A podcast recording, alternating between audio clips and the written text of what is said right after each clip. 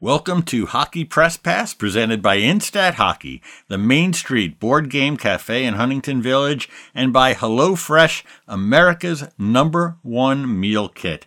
This week, folks, go to HelloFresh.com slash PressPass16 and use code PressPass16 for up to 16 free meals and three free gifts. That's code PressPass16. Who, who are the top 16s in Islanders history, Lou?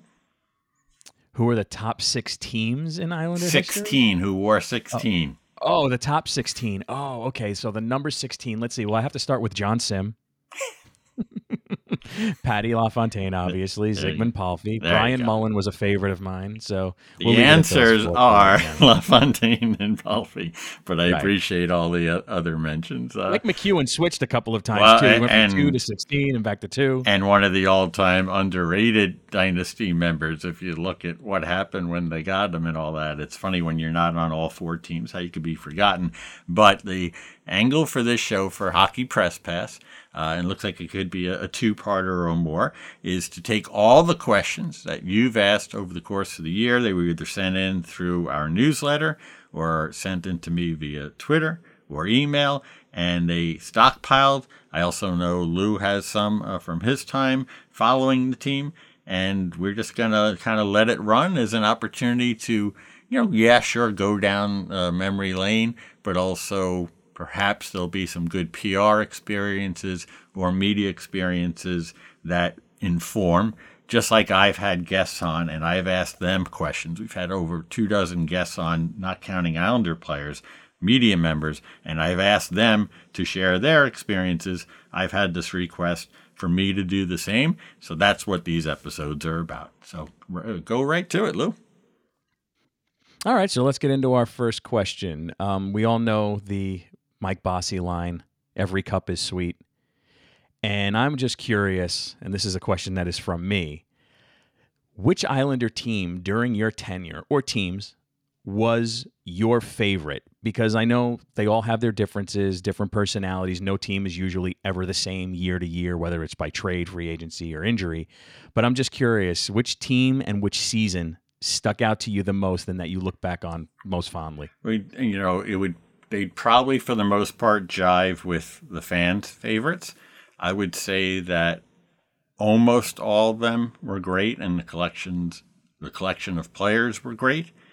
Um, I will say because I want to do both sides of this, the 1999-2000 season was a particular and 2000 2001 i always have to go through the years right the comeback year was 01 02 um, those final years before we're not being the last year before charles Wang and sanjay kumar and then the first year with charles taking uh, charge.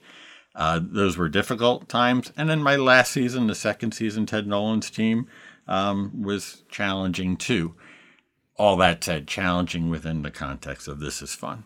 To answer your question, of course, 92, 93, and of course, 01, 02. And yet, of course, you know, keep on saying, of course, it's going to, the winning counts.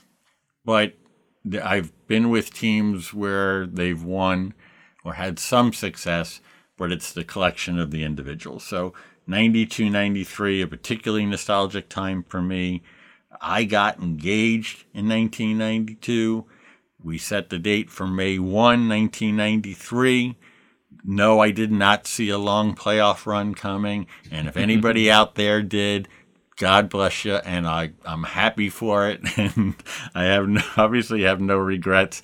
Of course, at my wedding ceremony in West Virginia, and then two weeks later at the George Washington Inn, George Washington Manor in Port Washington, it's all my relatives wanted to talk about were the Islanders game the night before. But Ray Ferraro, you mentioned Brian Mullen for the year, right? Claude Loiselle, the kid line. I mean, I can name all 20 players. Uh, Yeah, Tom. Kurvers, uh, may he rest in peace. Just an incredible collection. Darius and Vladimir, Glenn Healy in goal, Mark Fitzpatrick, who's a good friend.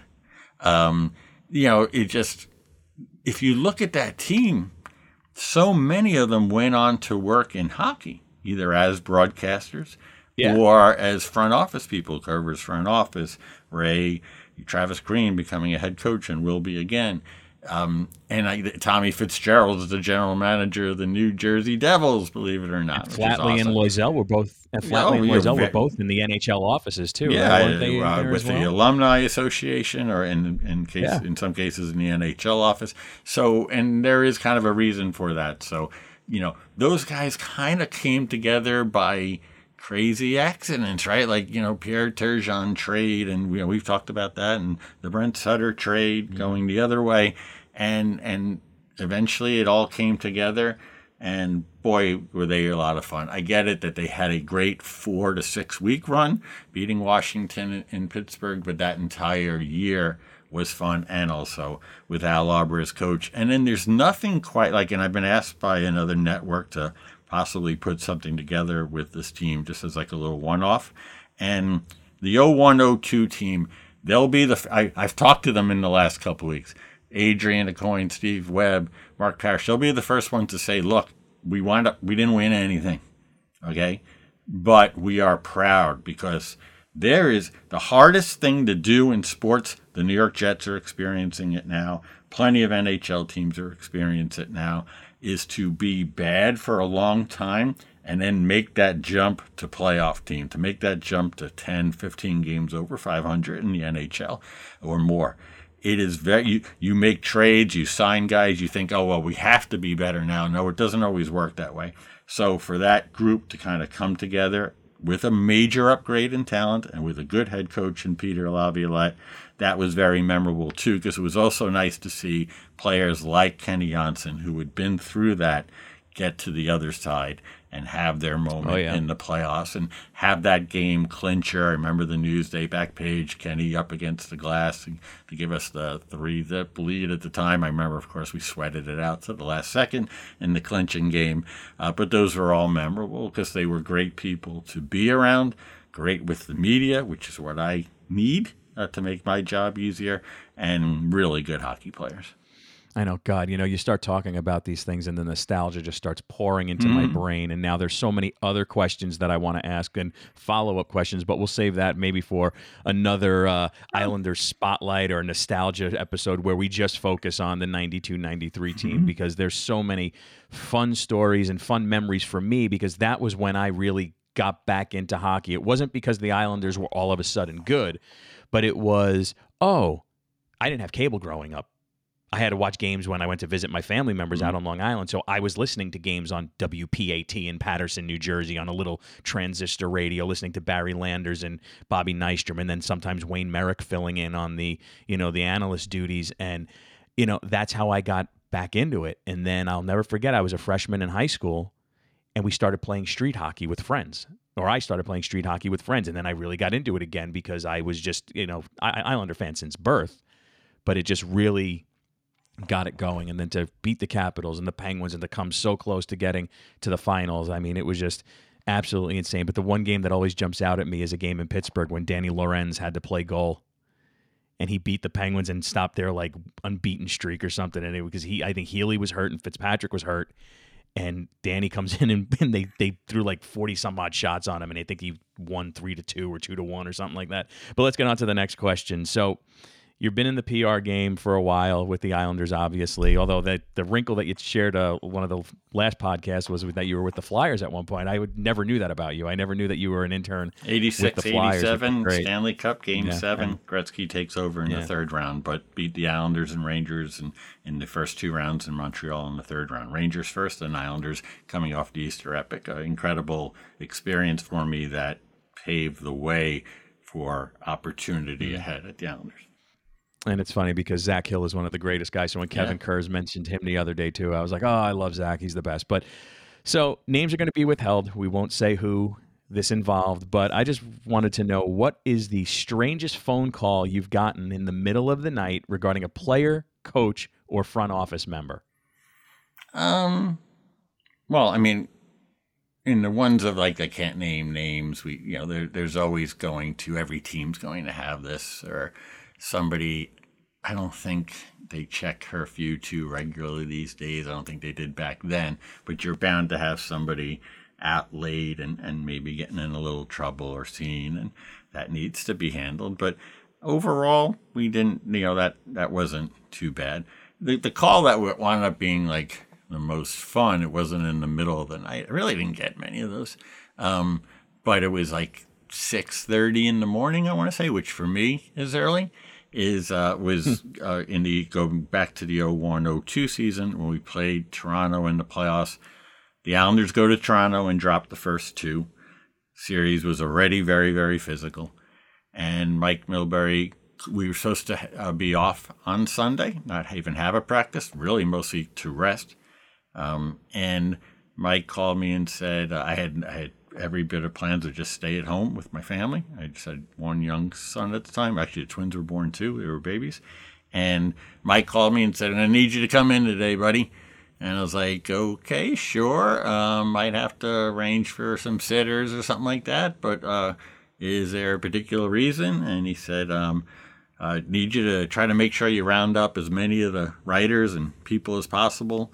Uh, I'm going to have a video session and it's uh, really fans from back then know and who followed it especially closely.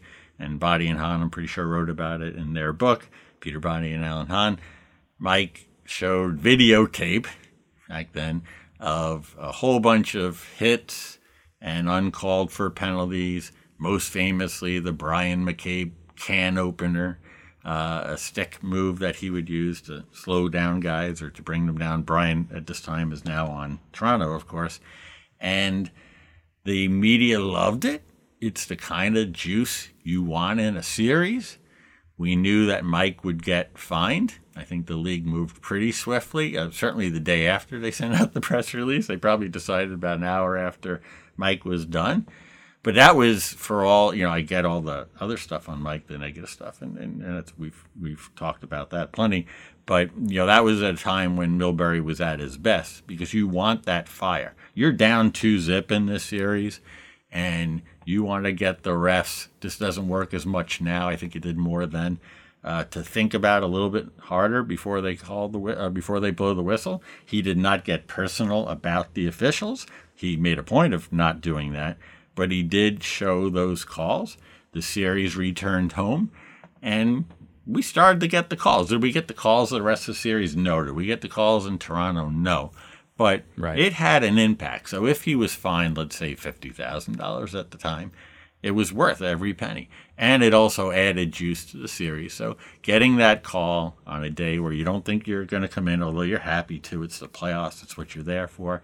Uh, that was a. It turned out to be a fun call to get. Uh, last on a personal note, and maybe I wrote about this a long time ago, but I wound up bringing my son Aiden with me, who would have been three years old at the time, and uh, I sat him up and held him on like a uh, one of the stationary bicycles when Mike did his thing, and Mike was cursing up a storm, and everybody just kept on looking at Aiden, and you know, he didn't know what was going on, and uh, it, it's that that is my that is my memory of, of that morning at the Nassau Coliseum is, is Aiden and everybody looking at him and me saying ah, he's probably heard worse at home and all that stuff. So good times. All righty, let's get to our next submission. We got this one from Twitter. So, um, as an Islander fan, growing up and going through the dark years, we all heard a lot of stories about certain free agents that would be targeted by the New York Islanders when a certain Texas businessman uh, was taking over the team.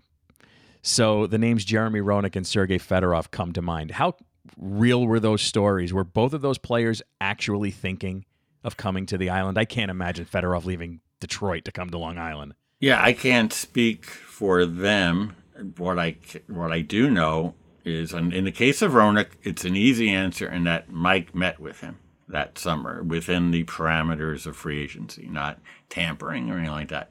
Uh, Mike and Jr., who who are got even closer over the years together at NBC, um, established a rapport that summer, and that was something the Islanders wanted to do as far as how seriously Jeremy Roenick thought about it, um, I don't know. You, you could add to that because I, I believe there, there's a relationship there.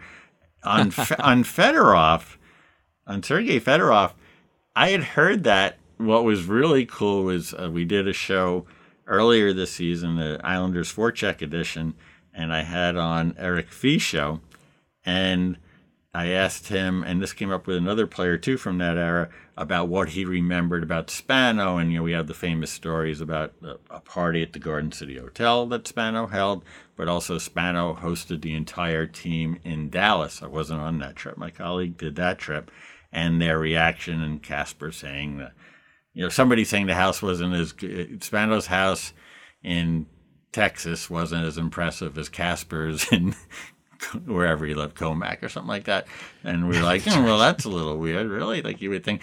Um, but so I asked Fichaud, and he he didn't. He wasn't at the Garden City Hotel bash, which was another nutty one because John never showed up at his own party that he threw Spano. Another another thing that made us wonder, right? But um, said that at this thing at his house in Texas, Spano was openly talking about how he's going to turn things around. And, and, a centerpiece of that, guys, let me tell you, is we're going to be getting Sergei Fedorov. And uh. like I remember hearing about that at the time, but I never heard somebody say it so concretely. And to hear Fish and the other guys talk about it from that party and to remember it 25 years later, you know, is pretty astounding. So, do you have any insight into JR and, and the Islanders that you could share before we hit the next one? in our friendship, it's only come up one time because that's the only time it needed to come up. I asked him if it was true, and he said, Yeah, I had discussions with them. So essentially confirming yeah. what you said. He didn't go into details on money and term and length and all that, but he said, Yeah, I was a free agent. He goes, I wanted to make as much money as I possibly could. I thought the Islanders would have been a challenge, you know, that I could help with. And so he's he he opened up about it and said, "Yeah, I was having conversations with them." And then he ended up going elsewhere. I believe he ended up in Phoenix, which, which was great for him because he loves to play golf. Yeah, oh, absolutely. uh, but it showed that he welcomed taking on uh, challenges, right? Because Phoenix sure. will always have challenges, even in the seasons where they've been better. All right. Well, this submission actually ties in perfectly because you brought up Mr. Spano, if we're allowed to even call him that respectfully. But um, we know the stories that came out of uh, Kevin Connolly's 30 for 30 big shot. And I just want you to give us your personal reaction, or at least the questioner wants you to give, because I'm interested in this as well. Did you smell a rat early on? And were your hands tied due to the fact that, like, this could be your future boss and the team desperately needs an owner with you know big pockets, which we thought all of us thought he had with the Save Us Spano Chan against, I, I think the game was against, it might have been against the Dallas Stars or something like that. But I just, God, I remember the Coliseum that night. Oh my God. It just, you go from one whirlwind to another whirlwind, and it's just absolutely crazy. The I told a story early on in Hockey Press Pass about the first time. Just, the short version is John Spano went to get his own autographs of John Vanbiesbrouck of the Florida Panthers after our 25th anniversary game. And there's a longer version to that, and I get into why that's shocking and why I offered to have like our intern staff do that. That that's not something an owner needs to do, and that opened the door to. He doesn't seem very ownerly. He doesn't seem very rich. We just won this game, and all the legends are walking around and he's standing there with Tupac. So that's the short version of that story, but it was a, a, moment where myself and a close colleague looked at each other and said, okay, this is there there are bigger things like checks not clearing and deposits not being made that Connolly captured so incredibly in that great horror movie slash documentary, a horror movie, yeah. a horror movie for me. Um, the stuff that stands out, you know, it's incredible. It, shows the worship of fans, and I get it. I'm a fan too. But the idea that to this day somebody will still say he might have been the best owner we had before Ledecky and and Malkin, and, and I want to say, but he didn't have any money. You know, like me and you could have done that, and so could any fan. Like, you know, he pulled off a magnificent con he got away with it. He didn't almost get away with it. He got away with it. He got to pretend to be the owner. Mm-hmm. He made decisions. He had people move. People lost jobs. Not me, uh, thankfully, but people uh, were moved around. And the thing that always, the thing that worked for John and I believe I led with this in a piece I wrote a long, long time ago. But when we think of con men, let's use that general term. I've been, I, The Sting is one of my favorite movies, right, with Robert Redford and Paul Newman. And you think, or you think, if I to show my musical side, the music, man. When you think of these people who are con men in the movies and plays or in history, they tend to be these really charismatic figures, these loud, mm. boisterous figures, handsome, beautiful people, right? Like they tend to have this thing. We look at all the things that are going on now. There's a lot of documentary these days about Uber and and about uh, WeWork and all this stuff. You could see how there was some attraction or how they could get their stuff done. But with John, as you might know, I think you know, he was the complete opposite of that. He looked at his shoes. He mumbled worse than I do at times on this show. He he he didn't look you in the eye. Like he he didn't have any presence whatsoever behind the mic. We went to Giulio Cesare once in Carle Place, beautiful Italian restaurant, great Italian restaurant, for a meal. And it was this one time that he said, Chris, my colleague, I want to sit down with the writers. It was like the only time he kind of came out of his shell, but it was so obviously rehearsed. He was just awkward as fuck. Like there's no other way else to describe it. But because he was Lou, it, that's what worked for him. Because what happened was, I'd go in to get a coffee in the kitchen, kitchen we got in the Coliseum, and he'd come walking in, and I'm all right. Oh no, I'm 30 now, so I can't say I'm that young. At the time, I was 30, I should say, and it's only natural. The new owner comes in. I was the same way with Charles. I was the same way with everybody. It's different with an owner even though maybe it should, right? But it is. I've I've heard stories about from my friend friends' days working for the Devils that La, Lou Lamoriello, as respected as he is, when Doctor McMullen was in the building and he owned the team, Lou was on his toes. Yeah, it's different because you know it's just different. You're yeah. right. So so uh, like John would come in. I I do remember like one of the first times it just always stuck with me, and he'd be like, How's it going, Chris? and I'd be like, oh, okay, John, or Mr. Spano, or I don't know what I called him back then, probably Mr. Spano. And, uh, you know, I'm, I'm trying to, and then he would just be like, all right, see you later, you know? And I, and then I'd walk away, and the rest of the day I'd be like, oh my God, did I say something wrong? Is he mad? I better get my right. resume out. and, oh, by the way, you know, he had that effect on people way higher than me in directory. He made the, the, the Lou thing, and that's that's fair. But you know, keep in mind, people signed off on those uh, the, the, gas for the charter aircraft, the gas for the charter aircraft, and uh, period, loans, uh, expenses at the Garden City Hotel, like. You know, there's my little world of it, but then there's people older, more educated, slicker, uh, more experienced than me who are also signing off because he's the boss. That's all, all we know until the NHL tells us otherwise. And we certainly didn't see that coming for a while. Who did? Um, that's all we know. So it really, it was an episode that was painful for a lot of people, especially the fans, because of that sure. savior and broken hearts. But also, mm-hmm. it revealed all of us, and I'm me as much as anyone. I'm not trying to act like I'm better than anyone else in that he he pulled it he pulled the wool over all of our eyes and we became different people because of this guy who had no personality. And by the way, the no personality, no charm, no, that wasn't an act like that. You see it in the Connolly thing, which I appreciate. It wasn't like he invented that character to do this. This is how John is. It certainly is how he was.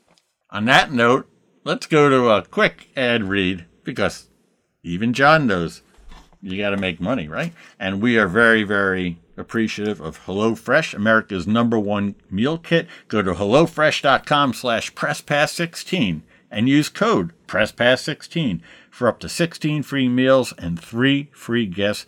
With HelloFresh, you get farm fresh, pre portioned ingredients and seasoned re- recipes delivered right to your doorstep. Skip trips to the grocery store and count on HelloFresh to make home cooking easy, fun, and affordable That's why it's America's number one meal kit. My family and I, we've done the fit and wholesome meals, six recipes a week to choose from, including low calorie and carb conscious options. This way I can go off the wagon for the for the other days that we don't do HelloFresh. They've been fantastic and they have saved us a lot of time. I know we love it. Cuts back on time spent in the kitchen with meals ready in around 30 minutes or less. Yeah, there were some that like 10, 15 minutes tops. And it's 72% cheaper than a restaurant meal of the same quality. So please go to HelloFresh.com slash PressPass16 and use code PressPass16 for up to 16 free meals and three free gifts. Pat LaFontaine, Ziggy Palffy, PressPass16. HelloFresh, America's number one meal kit. All right, we want to get back into the questions? Yeah, let's do it, Lou. Thank you. Yeah, so this one comes from Twitter. This is from at Isles1972. It says, Chris, media question for you. What was the story of Chris King getting hired? Um, and then he goes on to say, typical analyst, hockey player, or background. Even rarer for an analyst to become a play by play guy. Chris is great, just curious about the story. I think he might be getting Chris King confused with KRIS King, the It- hockey it's, player. it's possible. Yeah, you can yeah, read that. I know our Kinger never played yeah, in the NHL. and uh, it, it's possible he just actually just means Chris King in general. Like, did he play? The story of Chris with a C, spelled like my name, King, is a is a wonderful one. He could tell you a lot more, I, I'm sure, uh, and maybe someday he'll write his autobiography or he'll write a book or do something uh, just talking about his experience. What I love about Chris King and the story of his career is when you're talking about a, a professional sports team, you need your best players, and that's all that matters. There's culture and character and all that, but you need your best players. In the case of Chris King, he rose through the ranks appropriately, fairly, and deservedly through hard work, being an Islander and a Long Islander, being a class guy, and continually working at his craft from what I recall, he got his start as like over at an WLIR doing like updates and pre games. And then we had an opening in the color commentator chair, the analyst chair, and me and others. He was kind of next in line. And he was, he- when I say he was there, I don't mean that in a negative term. I mean, he was there, willing, and and we knew that if he got this position, he would run with it, and he did. And then he did the games with uh, many announcers, but including Jim Cerny. Then, when there was an opening in the play-by-play position, Steve Mears got the play-by-play job, and um, I was part of that process too, very much so. So much so that I met with all the announcers who came in, and I believe, well, actually, I know Chris King wanted that position, and I feel badly about that. Uh, Mears had uh, was highly recommended by a lot of people, had good tapes, was kind of a what I saw as a pure play-by-play guy. He had my recommendation, so did uh, other people, and he got it. And him and Kinger, Mears and Kinger, had a great run as play-by-play and color commentator. I'm then gone, and Mears gets a job in Pittsburgh, which is his hometown and his team, and we knew that would happen. And I'm so glad that Chris King got the slide over and to be the play-by-play announcer. So no, he did not play at a high, high level. He did this through tenacity, like anybody, some breaks too, but he didn't it didn't come easily to him. I'm here to tell you I was one of the people who passed him over as a play-by-play guy for Steve Mears. He stuck with it, um, and he just persevered. And when the uh, next opportunity came, he got it. So, like when I was in the car on Sunday, and I was listening to the, yeah, the third period of the Tampa Bay game didn't go well for the Islanders, but you know, just hearing him coming out of breaks, his passion, making the effort to add sound, quotes from the players, pre-recorded, his framing of the game, uh, but then most of all, like this is utter love that he has for the team. I am, um, I'll, I'm okay with the Mears decision, And I'm just overjoyed that Kinger is now in that seat and has been for a long time and has had the opportunity to call big playoff games, to close out the Coliseum, to open up UBS Arena. So uh, that's a good man. And, uh, you know, good people finish first to be, if I want to be really, really corny, but that is a, that is the very definition of that. All right. This next question, we got this email submission, and it's something that you and I have spoken about, I believe, off camera and off mic. We had a conversation on the phone about this, but someone wants you to take them through the Tommy Soderstrom missing chest protector story. Coming off a 37 save shutout win over the Rangers, his chest, his chest protector goes missing, and many conspiracy theorist Isles fans thought Don Maloney had something to do with it. Their next game was against the Whalers. Tommy gives up two goals on four shots in the first, gets pulled. The Islanders end up losing five to one. Friend of the podcast, Jamie Noodles McLennan, was his replacement and gave up three goals on 24 shots. What do you remember about this? I remember lots of it well, uh, painfully and comedically, and so much so.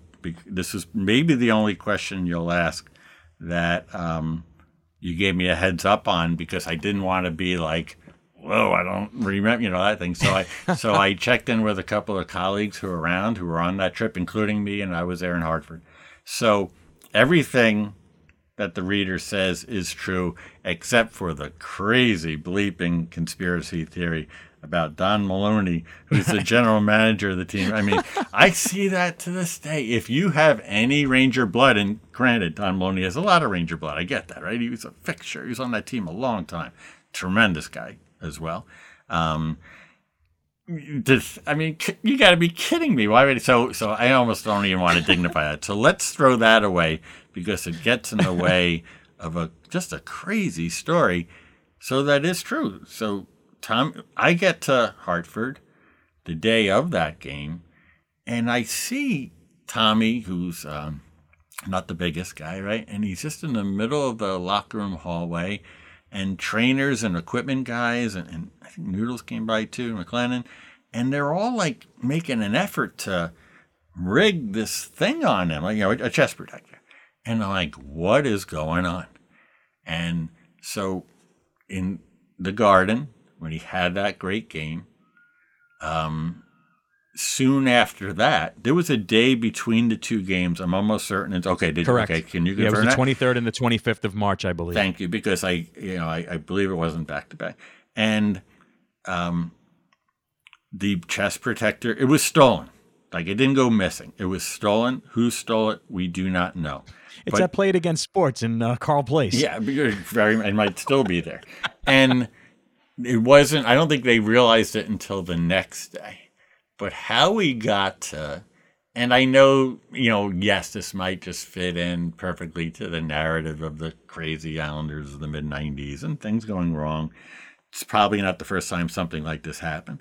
I will say just from my outsider's eyes as a non-hockey player i found it absurd like I remember sitting there and going maybe we should just start McLennan, right? Like, I don't have a vote in this, but I'm just saying right. to myself and, and probably my PR colleague, like, if we're going to this effort where we don't have a chest protector, I, why we still didn't on on that day, which I think was a Saturday, um, that that's for other people to determine. And I get it that Tommy was so unbelievable in the Garden the night before that, of course, you want to play him the next game, but he has this new chest protector that doesn't seem to be fitting right. There's something wrong with him. He's so yeah. You talk to any goalie, right? They, they their equipment is everything, right? I don't know oh, anything about Creatures, this, right? Creatures of habit. Yeah, yep. and now we're putting this guy in, and I I'd have to see the goals if any of them were bad but he played and and I, did you say it in the thing something like two goals on four shots? Yeah, and we two wanna, goals on four yeah. shots. He he was pulled at the four minute fifty nine second mark. Yeah. of the first period. And the other, the final thing that I'll add to the mystery or the looniness of the whole thing is that, and things are buttoned down now more for security reasons, and I'm sure in in the Lou era, but as one of my colleagues texted me earlier today they said, you know, when we won that Ranger game or when we did win those Ranger games in the garden, it seemed like half of Long Island was in the locker room because there were so many like guests, not family, but friends of friends and agents and like and and it was just a little bit of a wild wild west between the media and then all these guests who are coming in to celebrate this one regular season win. Not saying we're popping Right. champagne in there, but it was just a different time. So when you when you allow all these people, right? You think about uh, who was the guy? Oh, it was Tom Brady's jersey who was stolen, right? And they had the camera of the guy, Yeah. and there's all thing. So Yeah. when, so and by the way, how much is it? Love you, Tommy Soderstrom. By the way, a great card card man, uh, card player. Um, Oh yeah. if you, oh yeah, um, look it up. I think he might have even like gone pro, uh, or at some point went went pro. Incredible guy in, in terms of personality, uniqueness, all that stuff, charm. Um, if you're going to just have a whole bunch of people in the room that you can't account for, the staff, the trainers, even the media who you've gotten to know, and they have that press pass. Some, all right, granted, this would be some visiting media. Stuff like that is bound to happen. Why there was value, you know, the, the Maloney theory, the only the only part that has some credibility, not as it relates to Don Maloney, is that if there was somebody in that room and they wanted Tommy Soderstrom to fail, if they wanted to, if they wanted to cool off Tommy Soderstrom after looking like the the best goalie in the history of the NHL on this one particular night in the Garden, what would you do to hurt him to throw him off his game? You take his chest protector, and somebody did. Yeah. And we went to that game in Hartford, and and he started, but Noodles finished. Amazing.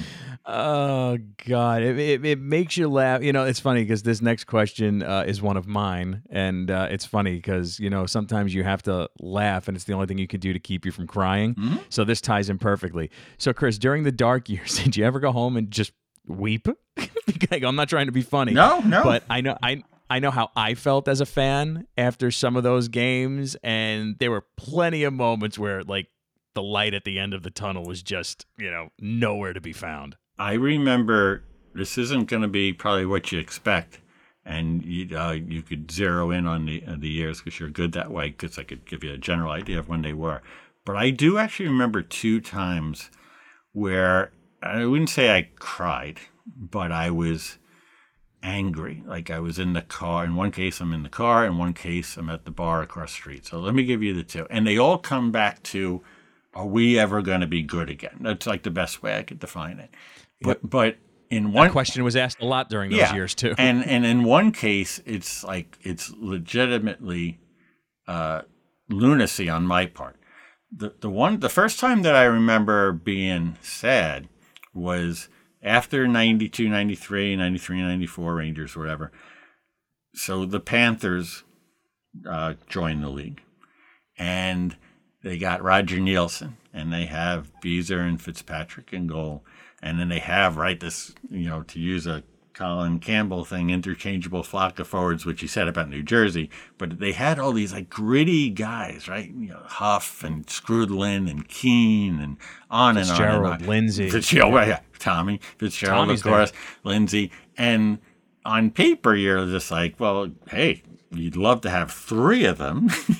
you wouldn't mm-hmm. necessarily want ten of them as your twelve forwards, but we played them in an afternoon game, and I do the media guides here, and I don't even know if it's important to look at, but it's their first season. And we now know, like, I'm thinking we're not going to be good, right? 92, 93 is going to be as good as it gets for a while. But even so, when you're playing this new team and they have two guys on that team, Fitzgerald and Fitzpatrick, who are friends and playing an important role for, uh, for, for the team, and they are already better than you, right? They, Yeah. they I remember sitting at the expansion draft, the Panthers and the uh, Ducks drafted. And I remember thinking Bobby Clarke kept on kind of getting like they would go back and forth. And I was like, oh, Clarky did better for the Panthers. What's up with these duck picks? Whatever. Like it seemed a little obvious in terms of NHLers, uh, ready NHLers, but it was darn depressing. I couldn't tell you what their records were, what we were, but I remember driving home to Rockville Centre, uh, uh, first house back then. Didn't have kids yet. And I remember being downright bummed. And this is like really sad of me, but I do think like part of it was that Fitzy and Fitzy were on this team mm. that was put together seemingly like with paper clips and tape and and they are they're unquestionably better than the Islanders are. And I remember yeah. being bummed about that. And then the other one, and this is really ridiculous, but whatever the first year of the New York Dragons Arena Football League team were, we should try to look that up. Um, if you could try to look that up while I do it. So I don't know why, but it, I, I, my guess is it was before 0102. I don't know. Look it up. No, you know what? It is probably actually after the 0102 run. But, you know, we're not, we hadn't won a playoff series now since 1993. And here they became the on November first, two thousand. It was announced that the Iowa Barnstormers had relocated to New York as the Dragons. There you go. So Charles Wang bought an arena league team, and uh, informed us all that we now all work for two teams, and that kind of sucks, right? Like um, I don't know what to tell you. Like you're already working a lot. You're already not seeing your family a lot my usual thing. I say it about the media. We're not coal mining here. This is all in perspective, okay? But now we're working for a second team, however much smaller they are. But how sad is this of me? I'm thinking we're we're kind of like the big market team in this arena football league, and that we're probably going to be better, right? We have Aaron Garcia who's come over from the Barnstormers after Kurt Warner. Mike Horacek, we, I think, was a wide receiver. Oh, yeah, we had a bunch of Kevin Swayne and John Gregory, who discovered Kurt, Kurt, Warner. If you saw that American something movie that came out about uh, Kurt's mm-hmm. great story being a grocer, he was over. But this is really sad. The first game they play, I'm, I'm just like, well, maybe we'll, we're going to have a winner with this team because you just want to be around some winning. Sure. And we got our ass kicked. We get we yeah. just got smoked. I have no idea. It's yeah. the first home game at the Coliseum, and I remember going across the street, take the staff out because we're working hard, working two teams now, and being just I was like, oh man, now we got two teams that aren't good, and I'm embarrassed to say that because that's not the job. Uh, I've nobody's uh, shouted that louder than I am. We have a job to do as PR people, but you do want to be around some winners. And I just remember thinking, like, boy, I've really sunk low here. That I'm bummed that we lost this debut Arena Football League game because it looks like a sign to me that now we have two teams that just aren't going to be good. So those were the two times that yeah. all these years later, I remember being bummed. Yeah, it's got to. It's definitely has to be a gut punch because I know, you know, as a member of the fan base, there were just times where you would leave the arena and you would just be like, it's going to get a lot worse yeah. before it gets better. And, yeah. you know, the fisherman unit, the fisherman sweaters that we talked about, and, you know, just some of the bargain basement players that they've had. Great guys. Yep. And they gave it their all, but, you know, it was just some dark times. I was, ne- I was never sad after elimination in the playoffs because I think that might, some people might think that would be the easiest answer. I never was sad about that because I felt like I never had any right to because when we lost to Tampa, to Tortorella's eventual Stanley Cup champions in game five in Tampa. I'm in the room and I see the hurt. I remember guys, you know, kicking over stuff and and and being really upset and in pain mm-hmm. and, and all that. And like I that's just I got I got nothing to do with any of that. That's their right. pain. So I never like I kind of had a job to do. And then also you know, for the couple of guys maybe that I was the, the relationship transcended work where we were friends. Um, you know, comfort, talk, beer by the time we got home, that kind of thing. Um, but that those weren't the moments where I'd be sad or losing game seven in Toronto and like that. You asked the question, and those were the two times. It was more like, are we ever going to get out of that hole? And that actually adds right. up, right? In mid 90s yeah. and then uh, early 2000 before we got better. It's it's funny that you say that though, because a friend of mine is actually was one of the, or not was the, he was the PR director for the New York Yankees in their heyday in the '70s and '80s, and you know, I jokingly said, I go, how come? I go every time I see you when we're out at a function, I go, you never wear any of your championship rings. He goes, because I wasn't a member of the team. He goes, I worked for the organization, but that's the honor the players get. He goes, I have them and I look at them and I appreciate them. He goes, but you don't see me wearing them like I like I think I'm a player You know, when I go to functions, I go if, if it's a special occasion where like the entire mm-hmm. 1977 Yankees or whichever, you know, he goes maybe I'll wear it. He goes, but that's their honor. He goes, I'm just lucky that I got one as a gift. He goes, I didn't contribute any hits or runs, home runs, strikeouts, what have you. Yeah. And I, and I never looked at it that way because I'm thinking if I that was always my goal growing up. I wanted to work for a team. Mm-hmm. Like a friend of mine that I used to work with in radio, we used to drive the you know the van around and hand out T-shirts and bumper stickers. And one day, he says he's leaving. He has a job at, with the New Jersey Devils, and I was more than happy for him. But then after he wins three cups and he has three rings, I'm mm. going, come on, really? That's all I ever wanted was just one. That's all I ever wanted was one. But I and I wouldn't flaunt it and wear it around like look at me, look at because there are people that do that, and it's like okay, settle down. You didn't do anything to to help. Yeah. But you know that's something I I always wanted to do. All right, so you have I think we have time for one more question. Mm-hmm. So from your own personal history, and this is an email submission we got from your own personal history. What is the loudest you ever heard Nassau Coliseum? Bates penalty shot, 92-93 playoff run. Give us an example of the loudest you've ever heard it.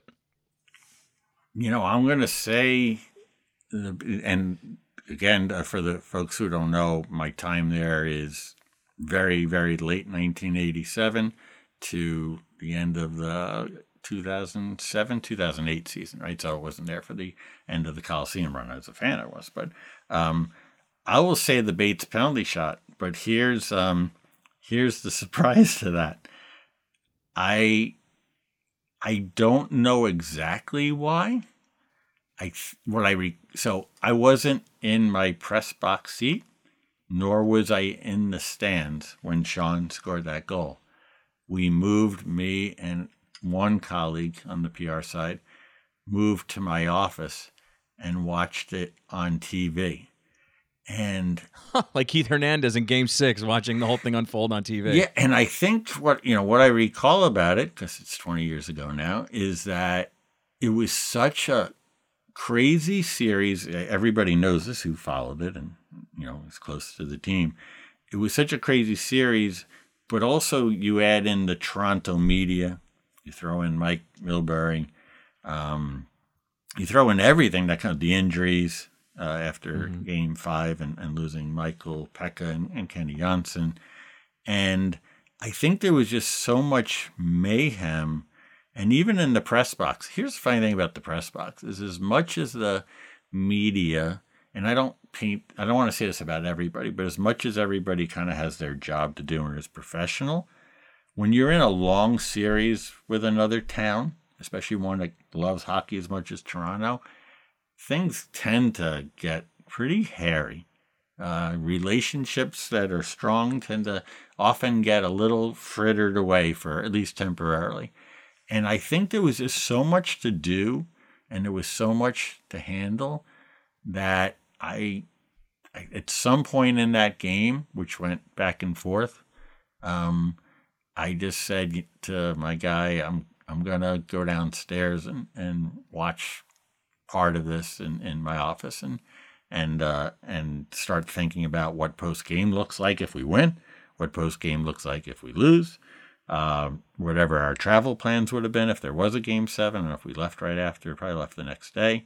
Um, I just couldn't get. It was so intense in that building. I guess is what I'm trying to say, that I actually couldn't. I felt like I couldn't think, and I needed a little space. And as much as it might sound crazy, I'm not being defensive as much as it might sound crazy to think that I wasn't in the stands, uh, visiting family, visiting friends, sitting in the press box amongst my colleagues in the media during that moment, I'll always cherish it just as much. I'll remember it just as more because I'm in that office. The Coliseum, there hardly were any walls or they were paper thin. And I had it on TV, yet I could hear everything. I could hear everyone. The place vibrated. This players will tell you from the cup years. It's not an exaggeration. It's not a legend over time. Like I felt literally everything. And there was enough mm. of a little bit of a delay that watching it on TV and hearing the fans, I said to my guy, he scored. He scored. and then the place went crazy. And um, it's just something I'll always remember. So, yeah, I, I get it that all these years later, it's it's like we've talked about it. It's the Chavez catch or whatever that you know they didn't, but for a moment in time after years of poor play and uh, a lot of terrible things. It was just an oh, emotional, yeah. unforgettable thing. And you know what? I lied. There is one more question, but after I say what I'm about no to say, you know, I remember the Bates penalty shot. I remember the sound of the crowd. The one that really makes the hair on the back of my neck stand up. It's a goal from that very same game, but it's a goal that came out of absolutely nowhere. And that's when Roman Hamrlik steps over the blue line and just rips a massive slap shot that hits Curtis Joseph's blocker, bounces behind him, and then it just you could see it. It goes in. It he it hits off his blocker, right?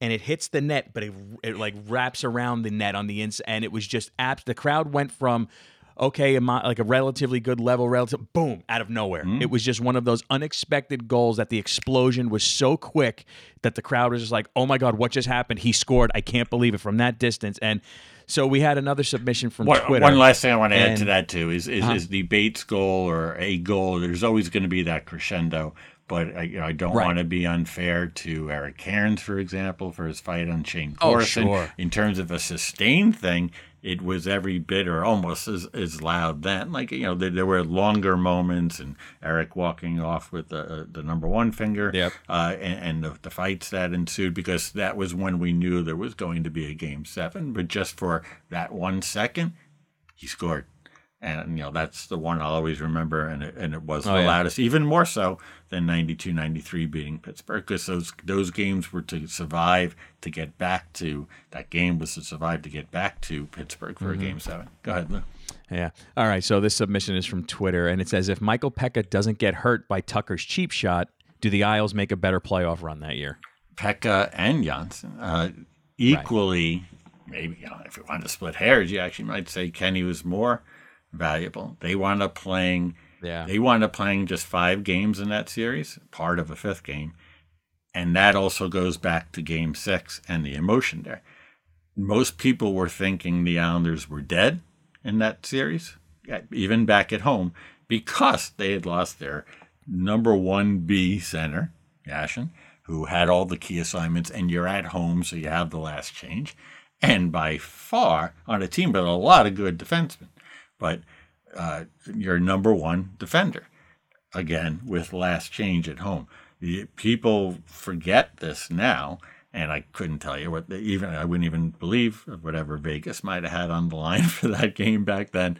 but th- people were thinking, hopefully they'll give them a good fight. So to answer the question, as as an Islander employee and as an Islander fan, of course, if we had Michael, and Kenny are two of our easily five most valuable players and possibly our two most valuable players on that team in that time against that team, the Maple Leafs. I absolutely believe they would have won that series. I'm I'm just not smart enough to be able to, and it's probably be too painful to think about it. I will say in 92, sure. 93, there was a feeling like there was uh, last year against Tampa Bay that if the Islanders, Islanders could get past that Montreal, well, there was a feeling that in the Final Four, Islanders, Montreal, Toronto, LA, that it could have been anybody's cup. I believe Bill sure. Torrey even said that, and some people thought that that was like unfair of him to say.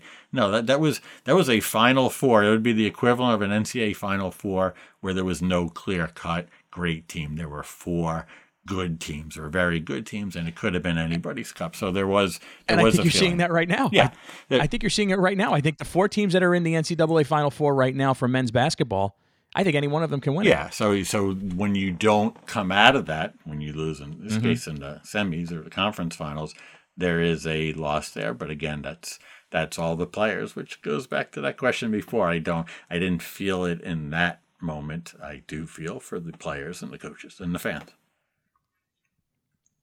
is uh, we're going to uh, cut this one now, and we're going to do a part two of the show because you had so many more questions. But we do, uh, as always, I want to thank Lou Pellegrino. I want to thank our sponsors, uh, and especially America's number one meal kit, Hello Fresh. Don't forget to go to hellofresh.com slash presspass16 and use code presspass16 for up to 16 free meals and three free gifts.